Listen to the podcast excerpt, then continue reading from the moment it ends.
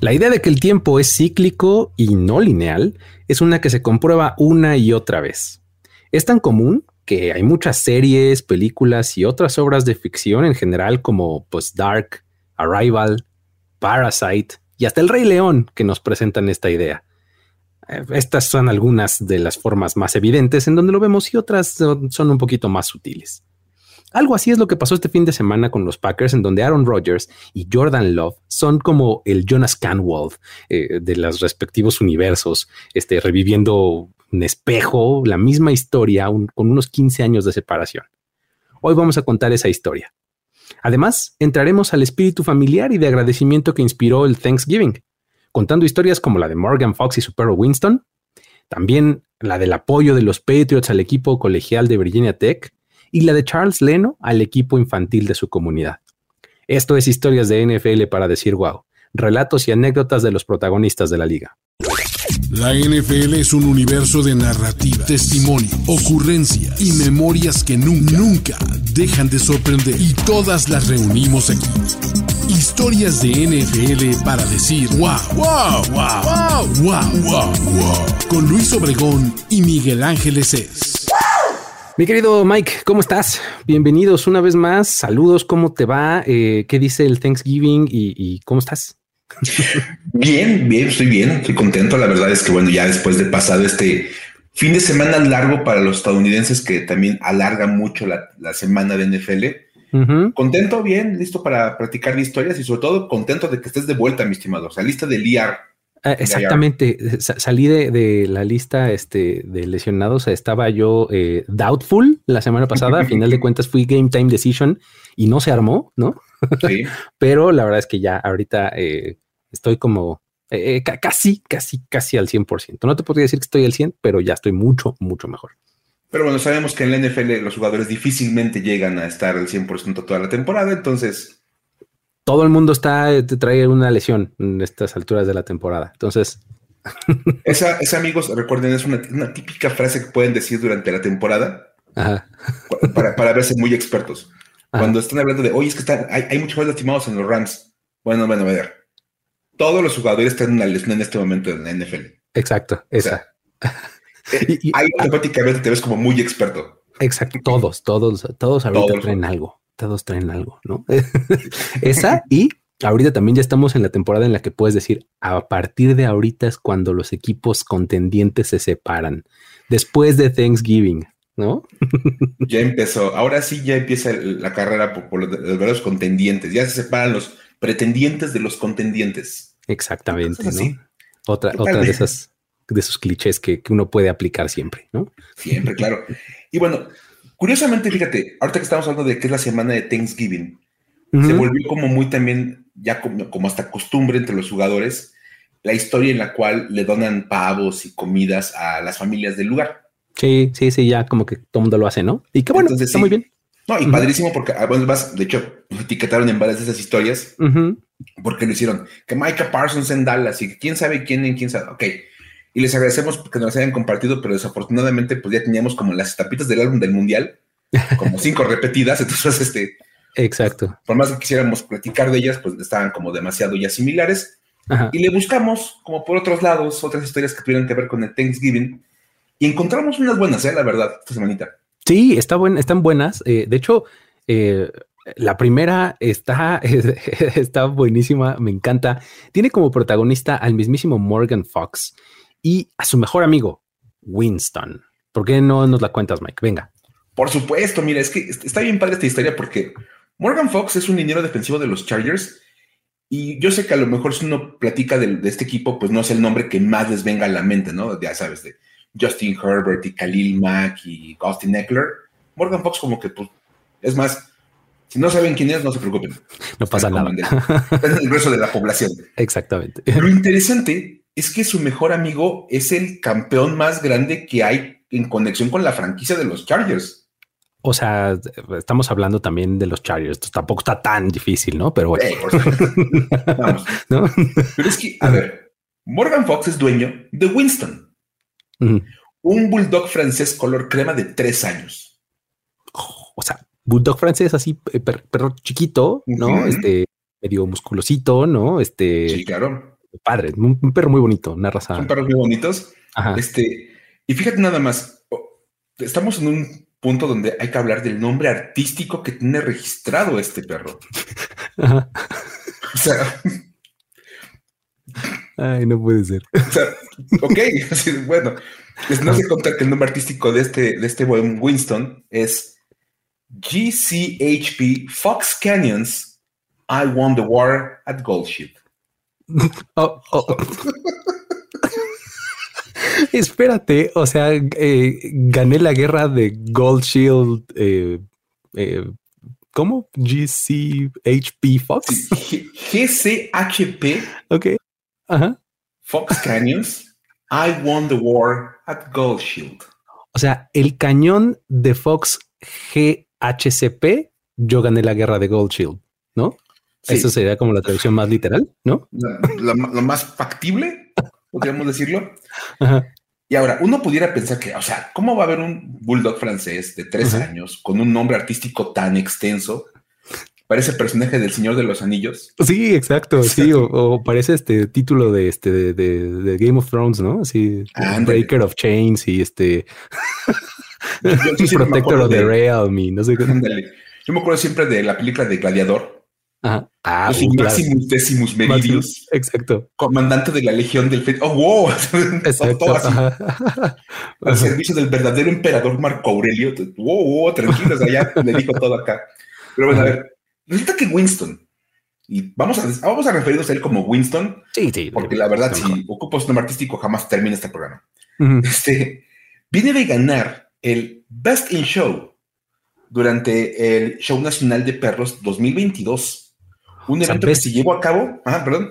Best in Show es como el premio que se ganó y el evento es el Show Nacional de Perros. Ok. Sí, se llevó a cabo el Show Nacional de Perros 2022 y él ganó el premio Best in Show, el mejor en, el, programa. Ya. Este evento se llevó a cabo el Día de Acción de Gracias. Porque, pues, es un buen día para celebrar todo este tipo de eventos.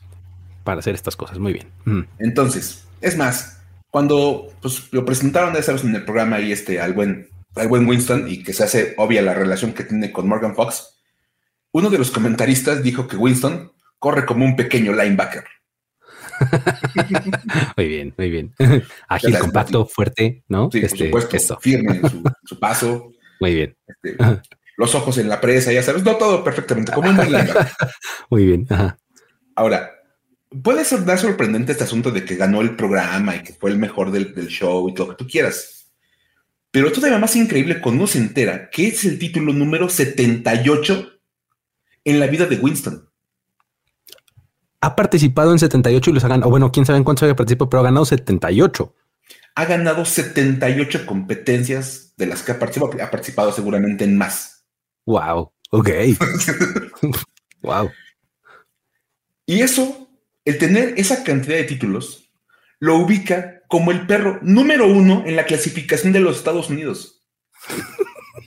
ok, o sea, es como un este, como si fuera tenista, ya sabes que está el ranking, ¿no? los golfistas también. Está acá también hay uno de perros y Winston está en el número uno. Winston es el Roger Federer de los perritos de, competencia. Exacto, sí, sí, bien. O sea, Imagínate nada más, o sea, y que te digas, es mi mascota. Qué increíble.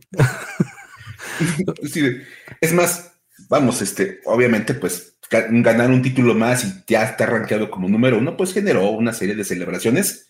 Por ejemplo, Kaylin, prometida de Morgan, publicó una foto en Instagram para celebrar la victoria de Winston y añadiendo que no pueden esperar para consentir al pequeño.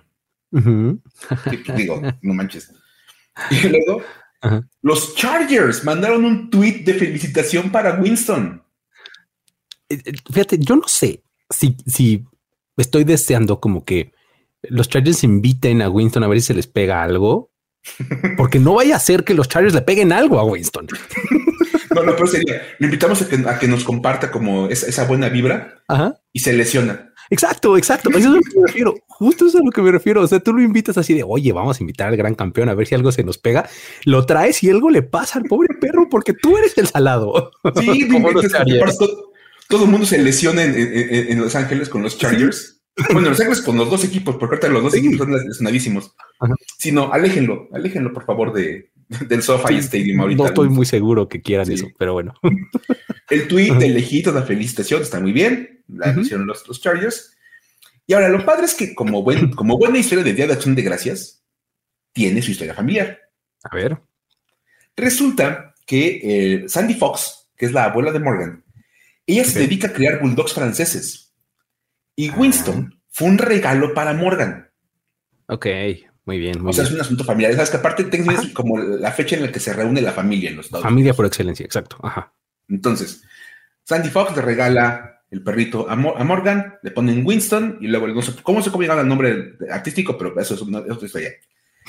El chiste es que, bueno, este Morgan dice que él se acuerda que su abuela le preguntó si le, le permitirían a Winston participar en un show de estos de exhibiciones de perros, de toda la onda. Sí, sí. Y pues dijo, bueno, pues ahora le va, ¿no? Como que lo prestamos. Y empezó a ganar y a ganar. Y ganaba y ganaba concursos. Y pues lo mantuvieron en las competencias. No, Dijeron, pues sí. pues a ver qué tal. Y Muy ya bien. es el número uno del ranking en los Estados Unidos. Que haya un ranking de perros es la mejor cosa que me he enterado el día de hoy. O sea, todos aprendemos algo nuevo todos los días. Yo aprendí esta semana, Ajá. este programa, Ajá. que hay un ranking de perros que, llevan, que participan en competencias. Muy bien. Ajá. Entonces, bueno. Ahora, lo mejor de todo es que tienen, se hacen los artículos en torno a, a la victoria de Winston y tienen que agregar, fíjate nada más, que cuando Winston, o sea, el perrito, no está viajando para competir, vive con Morgan y Kaylin en Southern California. Disfruta de las caminatas por la tarde, ¿no? Sí. Casi, casi. ¿no? Cuando no está siendo atendido por su equipo profesional de cuidados Ajá. y viajando por los Estados Unidos para lucir su belleza en los distintos concursos de perros, Ajá. cuando tiene tiempo de esa agitada vida, Ajá. comparte una camioneta por la playa con Morgan y su novia. en las playas del sur de California. Muy bien. Lo cual es genial y bueno, una buena historia, ¿no? Sí, está buena. Está, está buena. Tiene que ver con familia, tiene que ver con fútbol. Este está interesante. Eh, insisto, lo mejor es que haya un ranking de perros de competencia. Está increíble. Eso y su nombre artístico es con lo que yo me quedo. Muy bien. Está buenísimo. Oye, también está del otro lado el asunto de los Patriots ayudando a los estudiantes de Virginia Tech. Es, es una historia eh, pues que tiene un, un génesis un poquito, o bueno, de hecho, mucho más este, sombrío, ¿no? Que, que el anterior, pero eh, pues que da un vuelco positivo, ¿no? Sí. Los Patriots eh, ya han aparecido en otras ocasiones en este, en este show. No es sorpresa que nos den material para una historia más. Entonces vamos a contar esta, en donde el acto de generosidad que tuvieron involucró el avión del equipo. Este avión lo han prestado en otras ocasiones a lugares y personas que lo han necesitado. ¿no? No es la primera vez. Y en esta ocasión lo hicieron para prestárselo a los jugadores y al staff de coaches de la Universidad de Virginia Tech. La razón, pues es bastante lamentable, ¿no? Porque a principios de mes resulta que hubo un incidente donde tres de los jugadores de la universidad murieron al volver de un viaje escolar tras recibir varios disparos. Uy. Entonces, esta, esta tragedia y pues bueno, de, hecho hubo ahí medio eh, un pequeño escandalito en internet y redes sociales y demás cuando esto sucedió, este, pues bastante desafortunado, ¿no? Pero Sí. pues, bueno, así sucedió, ¿no? Estos tres jugadores eran Label Davis Jr. de Dorchester, South Carolina, estaba Devin Chandler de Huntersville, también de North Carolina, y de Sean Perry de Miami. ¿no? Ellos fueron, fueron los tres que, que fallecieron. Y el sábado se realizó el funeral de Sean Perry en Florida y por eso fue que los Patriots entraron a ayudar a los jugadores y a los coaches. Les pusieron el avión para que viajaran desde donde estaban hasta Miami. Ah, qué buena onda. Entonces, ahí eh, está como la, la aportación de los, este, de los Patriots a nivel organización. ¿no? El domingo se llevó a cabo el funeral de Devin Chandler y este miércoles de esta semana en la que estamos publicando esto se publica, perdón, se realiza la ceremonia de Label Davis. ¿no? Entonces, eh, en estos, eh, en estos eh, eventos, los Patriots informaron que efectivamente prestaron el avión y que Robert Kraft va a correr con los gastos y eh, con toda la operación necesaria, ¿no? Para, Claro. para los viajes. Ahora, pues el gesto puede ser visto así como, ah, pues surgió la oportunidad y pues los Patriots lo hicieron, ¿no?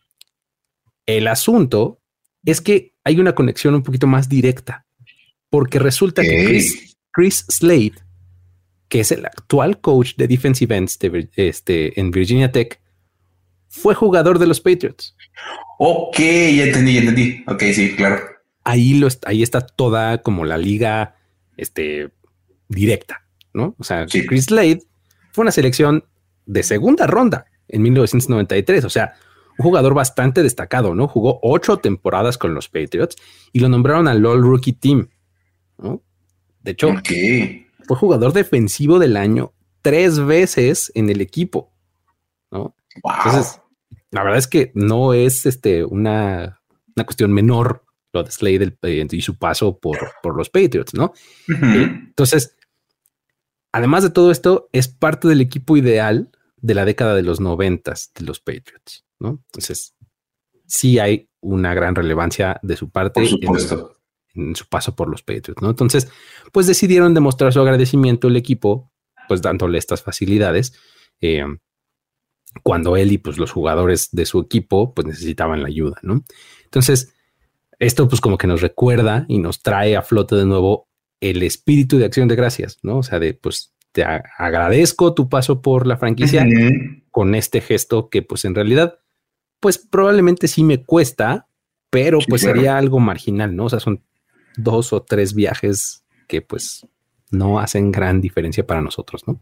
Sí, por supuesto, para Robert Kraft decir, oigan, ¿saben qué? Llévense el avión de Boston a, Virginia, y llévenlos a Miami y luego a North Carolina. Y luego, o sea, eso es una cosa operativa que realmente pues nada más es como para el equipo el mero asunto de, a ver, no tenemos el avión tres días o cuatro días.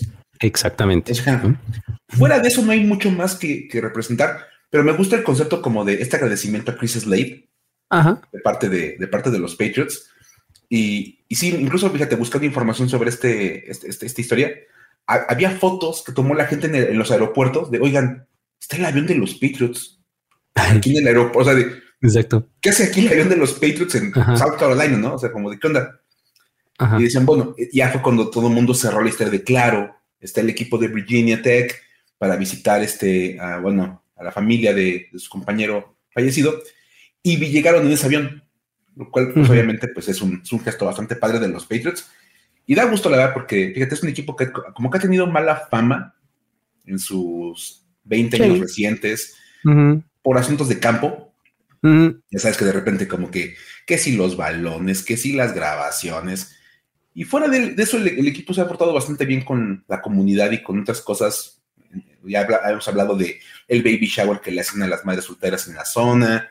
Pues qué, bueno que el equipo como, como franquicia hace cosas para ir como opacando esa, esa mala fama que luego se han generado en el campo.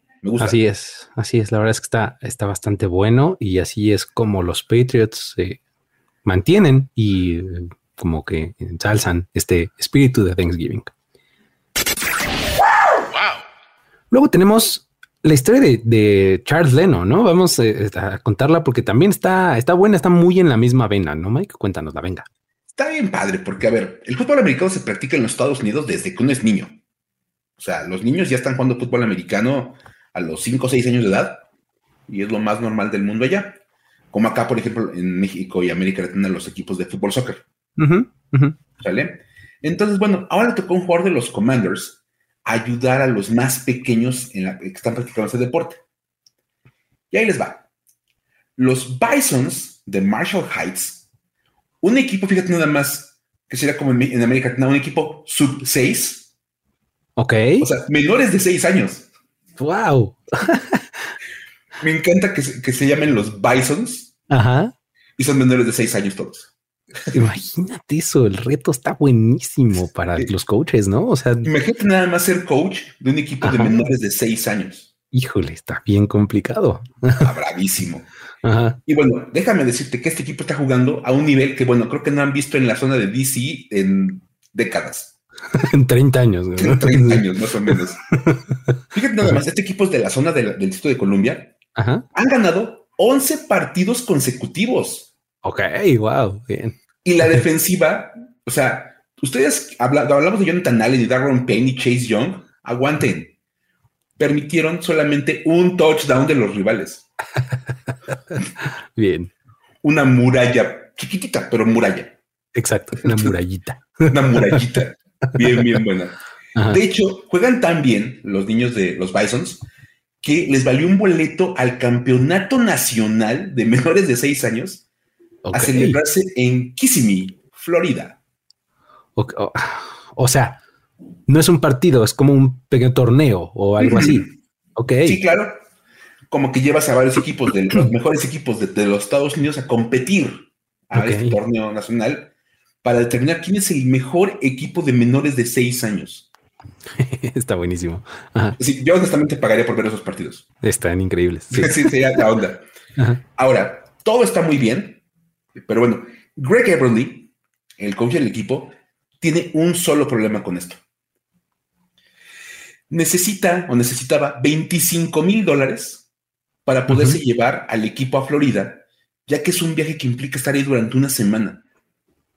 Oh, no, pues sí es una lana. Una semana en un lugar en el que sea, que no sea tu lugar de origen, multiplicado por el número de niños más el staff. No, pues sí es una lana. Por eso se, entienden los 25 mil dólares. Sí, por supuesto. Dices, oye, así que yo creo que este como es un número bastante como conservador. Sí. Porque vas a llevar un equipo de niños o sea, y son niños menores de seis años. O sea, sí, o sea, no lo vas a llevar solo. Seguramente va a ir con sus papás o por lo menos un acompañante o algo. Entonces, híjole, está, está fuerte.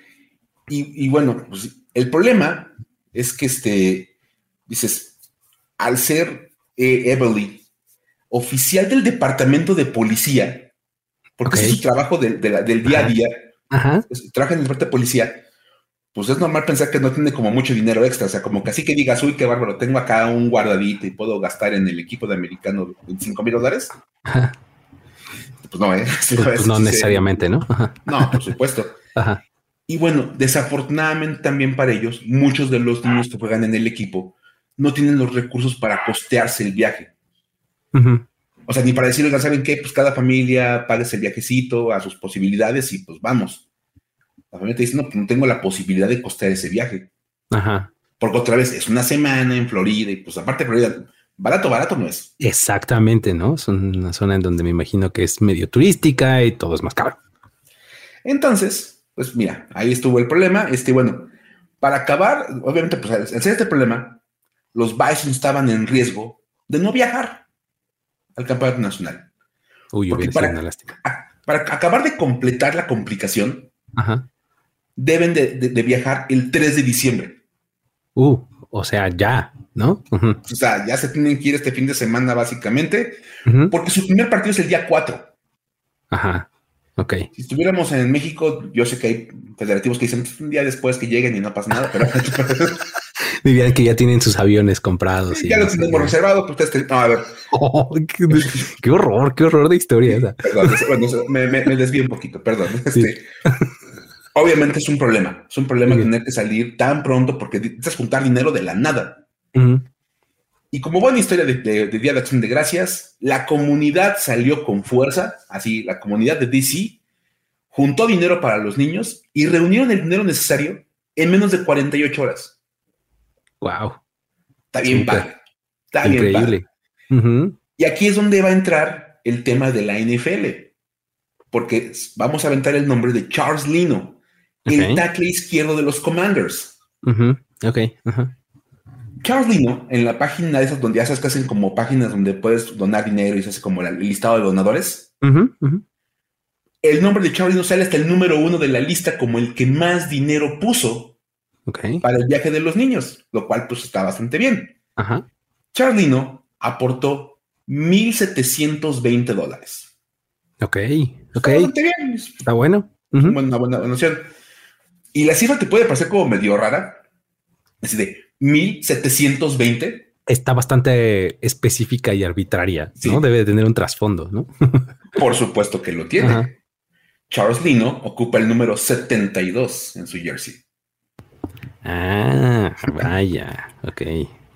Yo honestamente después dije, pues siendo ya muy exigente, hubiera donado 7.200 dólares. Ándale, claro. Ah, digo, digo. Ajá. Pero bueno, pues cada quien dona lo que cada quien puede, como cada quien lo quiere. Pero vamos, pudiera haber hecho un poquito más, pero la verdad es que pues, es una donación ya de todas maneras. Exacto. O sea, ya, ya, donó 1.700 dólares, no vamos a estar aquí pidiéndole que done este otro cacho, ¿no? Sí, yo no doné nada, entonces no tampoco tengo como ninguna. Exacto, exacto, exacto. No es como que yo haya donado un centavo, así que sí, yo no doné nada, gracias. Muy bien por Charles la verdad es que muy bien. Y la verdad es que, bueno, explicó que la, la razón para donar era bien sencilla.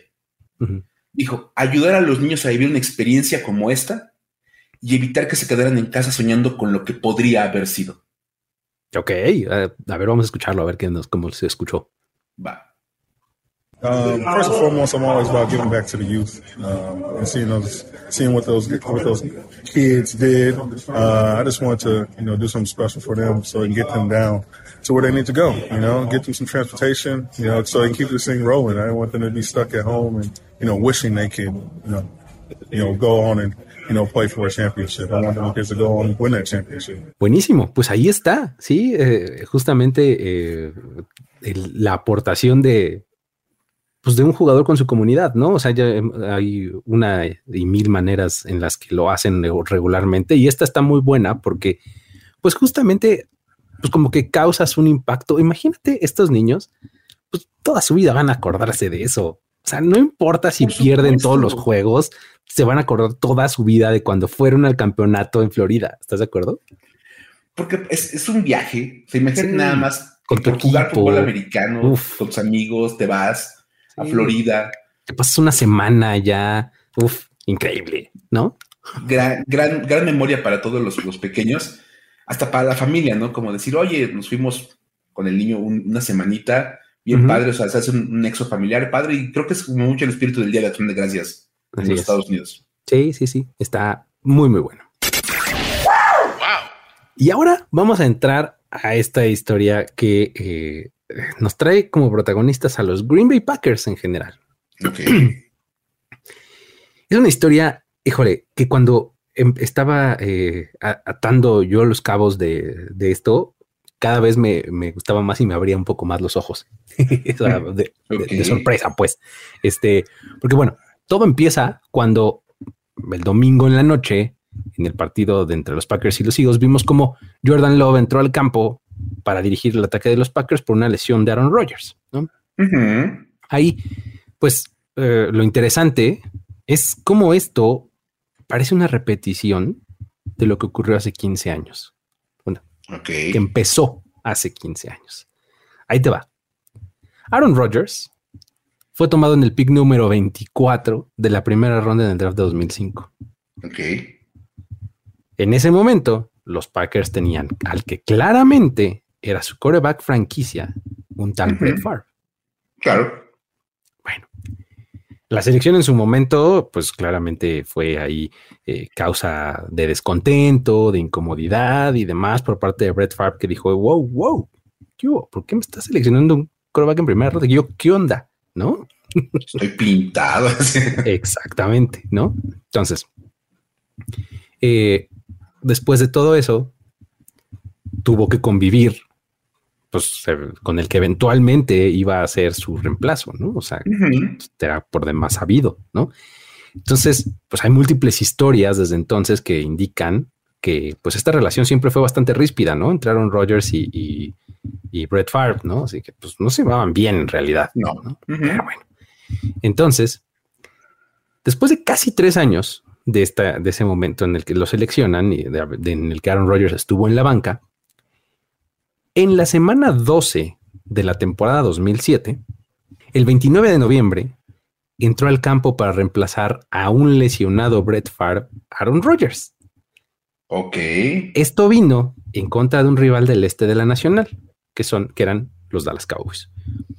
A ellos los enfrentaban como visitantes en el Texas Stadium. ¿no?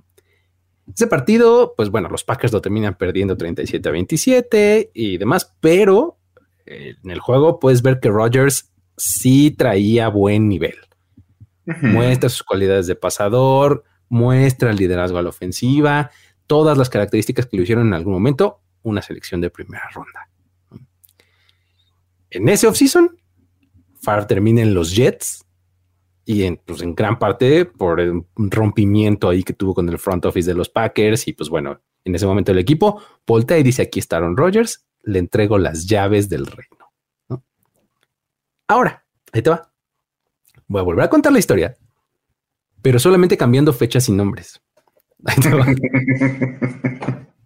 Corría el draft de 2020 y los Packers tomaron a Jordan Love en el pick número 26 de la primera ronda. ok. Cuando el equipo claramente tenía a su coreback franquicia en su lugar, un tal Aaron Rodgers, ¿no? Ok. Esta selección, pues en su momento causó eh, pues algo de incomodidad y desconcierto por parte del coreback titular, ¿no? Que pues tuvo que convivir todo ese tiempo con el que eventualmente sería su reemplazo en Jordan Love. ¿No? Hay múltiples historias que dicen que la relación entre Jordan Love y, y Aaron Rodgers no es la mejor, ¿no? De por sí es, como él mismo lo dice, a complicated fella, ¿no? Aaron Rodgers, ¿no?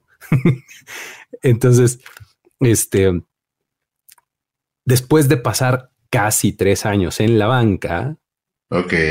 En la semana 12 de la temporada 2022, el 27 de noviembre, entró al campo para reemplazar a un lesionado Aaron Rodgers, Jordan Love,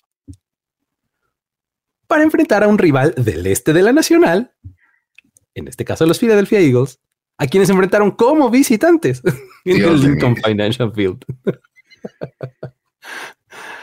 a pesar de que los Packers perdieron, esta ocasión por 40 a 33, Love mostró sus cualidades como pasador, mostró liderazgo en la ofensiva, todas las cualidades que lo hicieron una selección de primera ronda para los Packers. Ahora, no sabemos qué va a pasar con Rogers este offseason, pero sí sabemos que su relación con el front office no está en el mejor estatus que ha tenido en mucho tiempo. Y si por alguna razón el equipo decide partir el camino con él, Love va a recibir las llaves del reino. ¿Se parecen o no se parecen las historias? básicamente contaste la misma historia dos veces.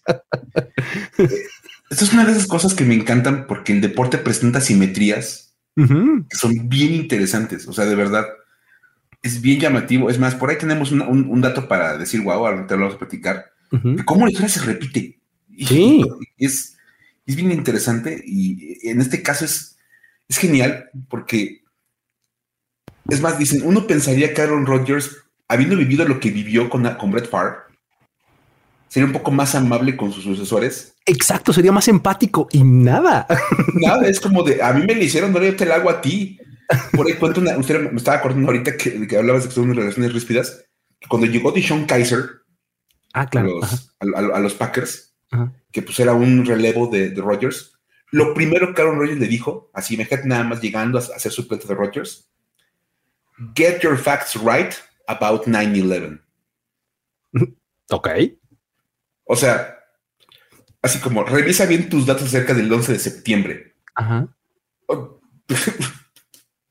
¿Qué? Gracias. O sea, decir que es un tipo complicado es quedarse súper, súper corto en la apreciación de Aaron Rodgers. Es que eh, me encantó esa frase. Fue este Brian Godkins, ¿no? El que la hizo, el, que dijo, he's a complicated fella, ¿no? Sí, por supuesto. Así como, eh, por ponerlo de alguna manera, y está, está cañón, está impresionante. Sí, sí, sí. Eh, increíble esta, esta simetría y este, pues este ciclo, ¿no? Que están ahorita cumpliendo los Packers de una manera que es un, casi un espejo, ¿no? Este, de verdad, aplica perfecto y por eso hice la referencia al inicio de Dark, así del señorcito diciendo, va a pasar otra vez, va a pasar otra vez, ¿no? Sí, por supuesto, no, no, de verdad. Increíble. exactamente. Pero bueno, así está esta historia. Vámonos ahora sí a los datos para decir wow. Datos para decir wow. Vamos a comenzar con esto eh, eh, que nos traen los Buffalo Bills en Detroit, Mike. Venga. Los Buffalo Bills que se sienten como en casa, ¿eh? Ya, hablando de jugar en Detroit. Es que, a ver, la semana pasada platicamos, eh, el, buen Toño Sempere y yo, la historia de cómo, lo, le tuvieron que hacer los Bills para llegar a jugar a Detroit Porque pues, cayó un Josh Allen de nieve. sí, gran, gran referencia. Recuerden que a partir de ahora ya sabemos que para que un partido de NFL no se pueda llevar a cabo en una ciudad debe caer un Josh Allen de nieve. Exacto. Si cae un Caleb Murray, se juega normal. Todo normal. todo, todo, bien. Pero Josh Allen no. Entonces, acabaron en Detroit jugando la semana pasada contra los Browns. Y el día de acción de gracias, los Bills tuvieron que regresar a jugar a Detroit porque les tocaba enfrentar como visitantes a los Lions. En Thanksgiving, claro.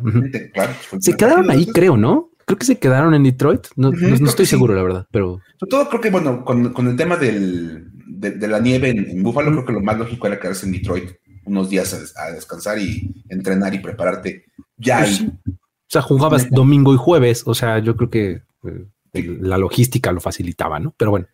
Semana aparte súper corta porque les tocaba jugar a, las 12 del día, entonces. Exacto. Muy, muy cerrado. Entonces, bueno, el punto es: los Bills jugaron eh, otra vez en Detroit y como ganaron los dos partidos, porque ganaron eh, el domingo ante los Browns, los locales en Detroit, y luego el jueves de visita contra los Lions, entraron en una pequeña racha en este estadio. Y esta racha trae un poco de historia. Ok.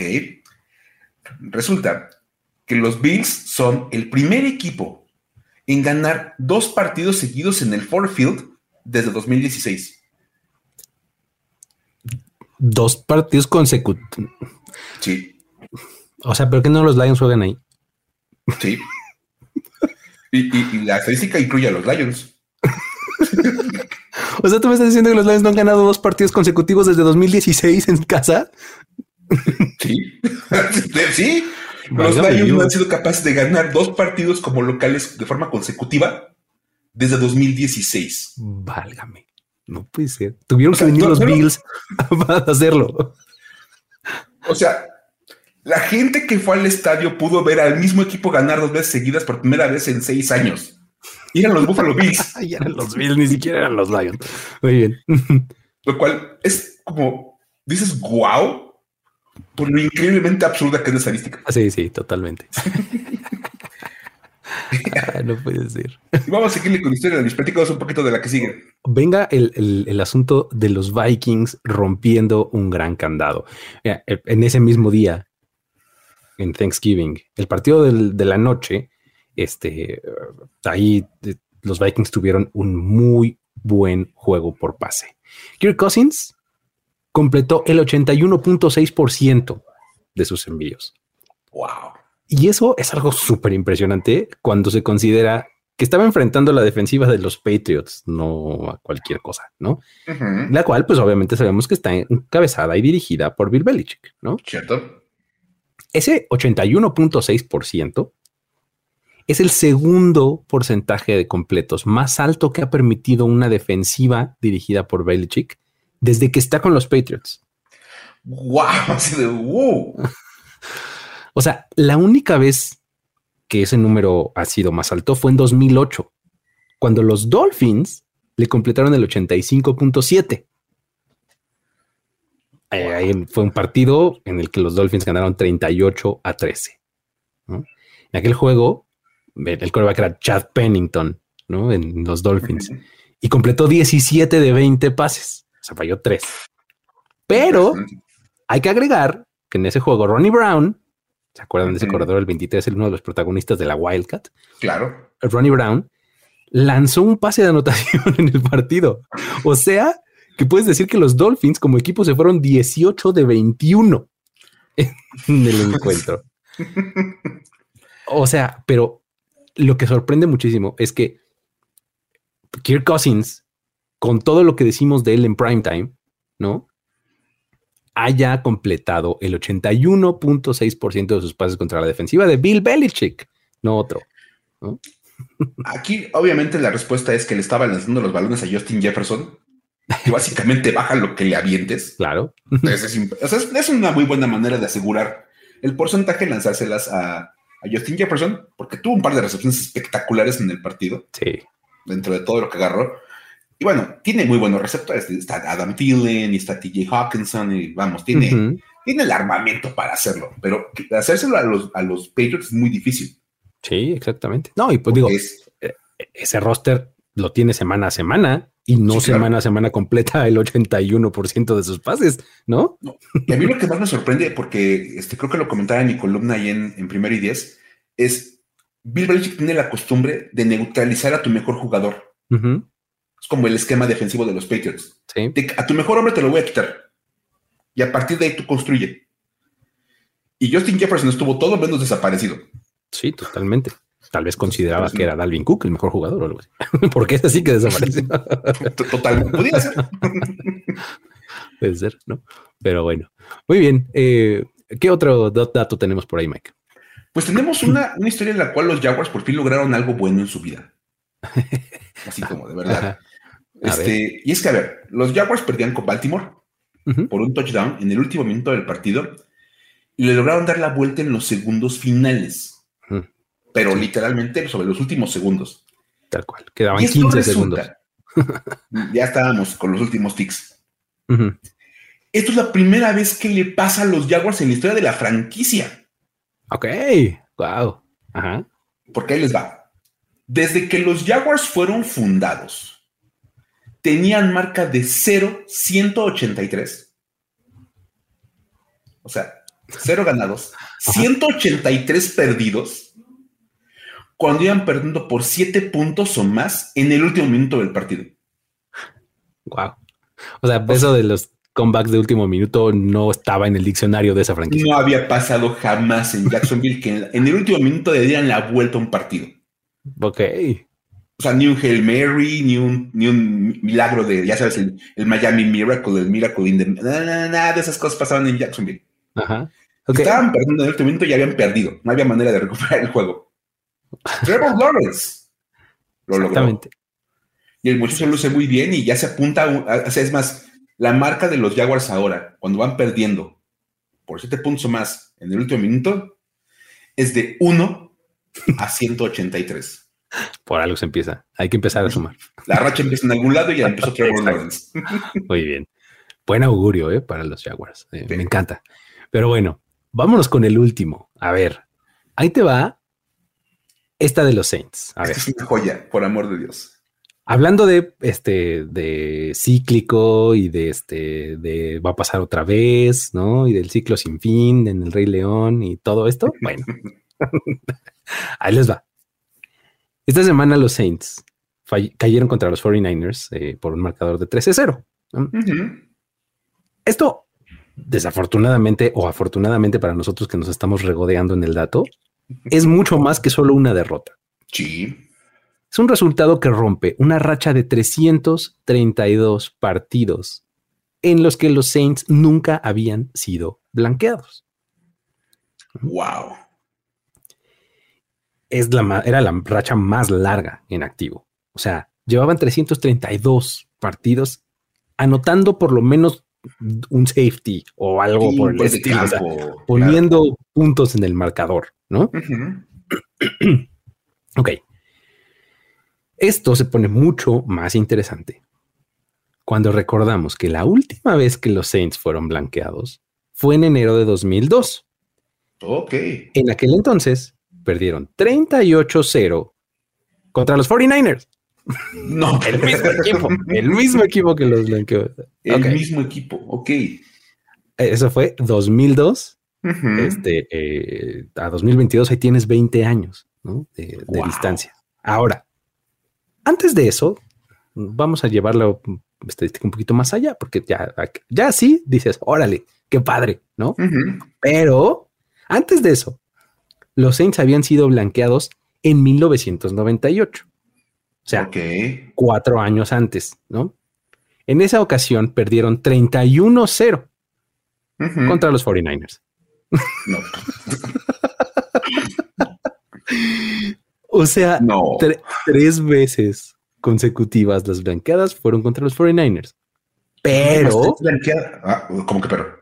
Pero espérate, porque antes de eso, su blanqueada más reciente después de esa fue un año antes, en el 97, cuando cayeron 23-0. Y esa vez fue contra los 49ers. No. Yo ya iba a armar mi estadística de las últimas tres veces que fueron blanqueadas no, las últimas Cuatro. Cuatro veces que han sido blanqueados los Saints. Ha sido los 49ers. Contra los 49ers, 97, 98, 2002 y 2022. Imagínate. Wow. Así de wow, en serio, por todos lados. Y dentro de todo esto, hay una cosa que vale la pena mencionar que te puedes dar cuenta con las fechas. ¿Mm? Porque, ok, las últimas, las tres previas eran como muy pegadas entre ellas. Sí. Pero entre 2002 y 2022 hay un, lap, hay un lapso mucho más grande, que casualmente engloba la carrera de Drew Brees en los Saints, Claro, tiene todo el sentido. Ajá. lo cual hace todavía más espectacular el tema de Drew Brees como coreback. Ajá.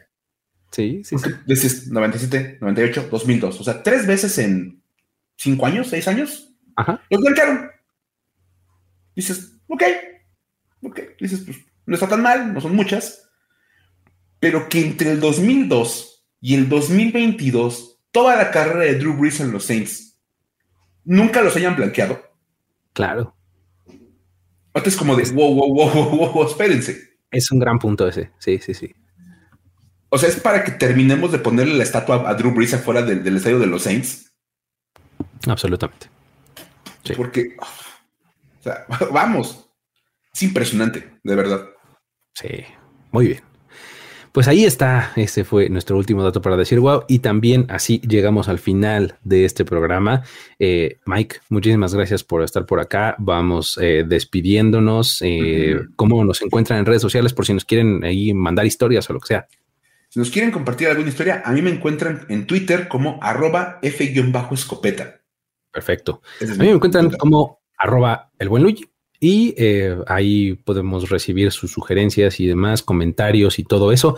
No podemos dejar de recordarles que se suscriban al feed de este podcast, que consuman el resto de los productos de Mundo NFL eh, para que pues esto siga creciendo, siga avanzando. eh, viene la parte más interesante de la temporada de NFL en 2022. Ujú. Entonces se puede poner bastante interesante. ¿Sale?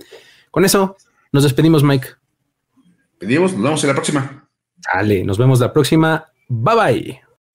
Esto fue Historias de NFL para decir wow, wow, wow, wow, wow, wow, wow. Los relatos y anécdotas de los protagonistas de la liga directo a tus oídos. Con Luis Obregón y Miguel Ángel S. Voz en off, Antonio Sempe. Una producción de primero y diez.